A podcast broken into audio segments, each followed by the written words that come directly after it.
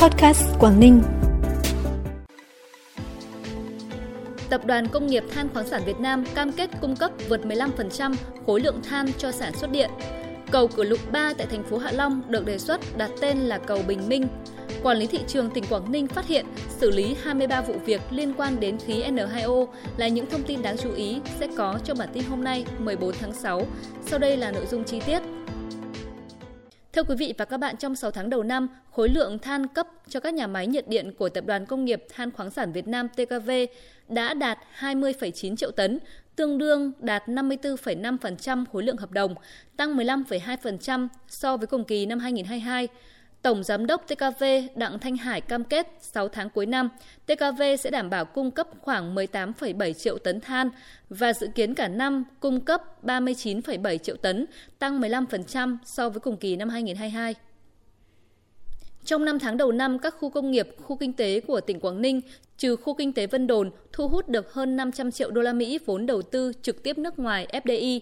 Riêng 4 dự án đầu tư vào lĩnh vực phụ trợ ngành công nghiệp ô tô chiếm đến 76% tổng vốn FDI thu hút được. Điển hình dự án của công ty trách nhiệm hữu hạn Autolip Việt Nam Thụy Điển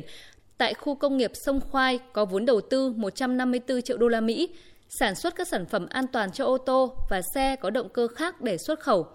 Cũng tại khu công nghiệp Sông Khoai còn có dự án của công ty trách nhiệm hữu hạn Samsung Vina Hàn Quốc, vốn đầu tư gần 10,3 triệu đô la Mỹ, sản xuất dây đai an toàn dùng trong ngành công nghiệp ô tô và sản xuất chốt khóa bằng thép của dây đai an toàn. Khu công nghiệp Bắc Tiền Phong cũng thu hút được hai dự án phụ trợ ngành công nghiệp ô tô.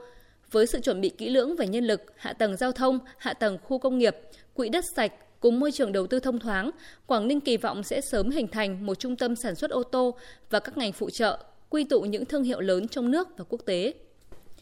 8 giờ sáng nay 14 tháng 6, Sở Giáo dục và Đào tạo tỉnh Quảng Ninh công bố điểm thi tuyển sinh vào lớp 10 Trung học phổ thông năm học 2023-2024 trên website tại địa chỉ https 2 2 gạch chéo quảng ninh tsdc edu vn gạch chéo tra cứu điểm thi Dự kiến, Sở Giáo dục và Đào tạo sẽ công bố điểm chuẩn trúng tuyển vào lớp 10 trung học phổ thông năm học 2023-2024 chậm nhất vào ngày 22 tháng 6. Cầu Cửa Lục 3 tại thành phố Hạ Long dự kiến được đặt tên là cầu Bình Minh. Thành phố Hạ Long cũng đã lấy ý kiến nhân dân 33 trên 33 xã phường với tên này với tỷ lệ đồng thuận là 94,1%.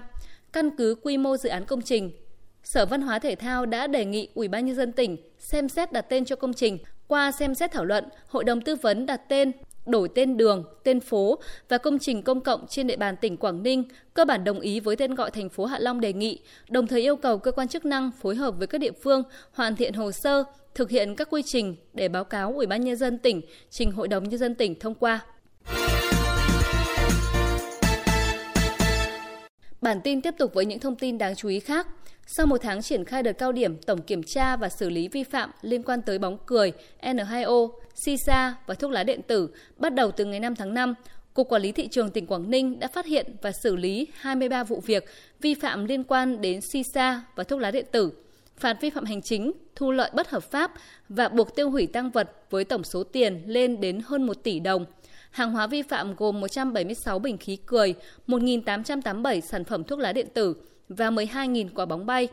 Lực lượng quản lý thị trường tỉnh Quảng Ninh đã tổ chức giám sát việc buộc tiêu hủy tập trung đối với 5 vụ việc điển hình nhằm tăng cường công tác tuyên truyền phổ biến pháp luật về các hành vi vi phạm quy định pháp luật liên quan tới kinh doanh khí NO2, xì xa thuốc lá, thuốc lá điện tử tới các hộ kinh doanh và người dân trên địa bàn tỉnh.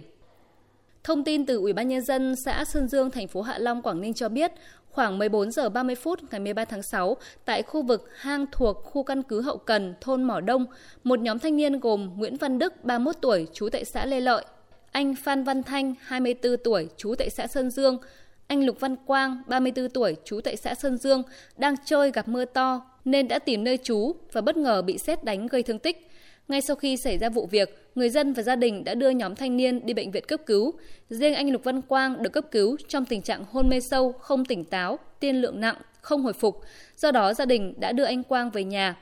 Đến khoảng 1 giờ 16 phút ngày 14 tháng 6, anh Quang đã không qua khỏi. Hai người còn lại hiện tỉnh táo và sức khỏe ổn định.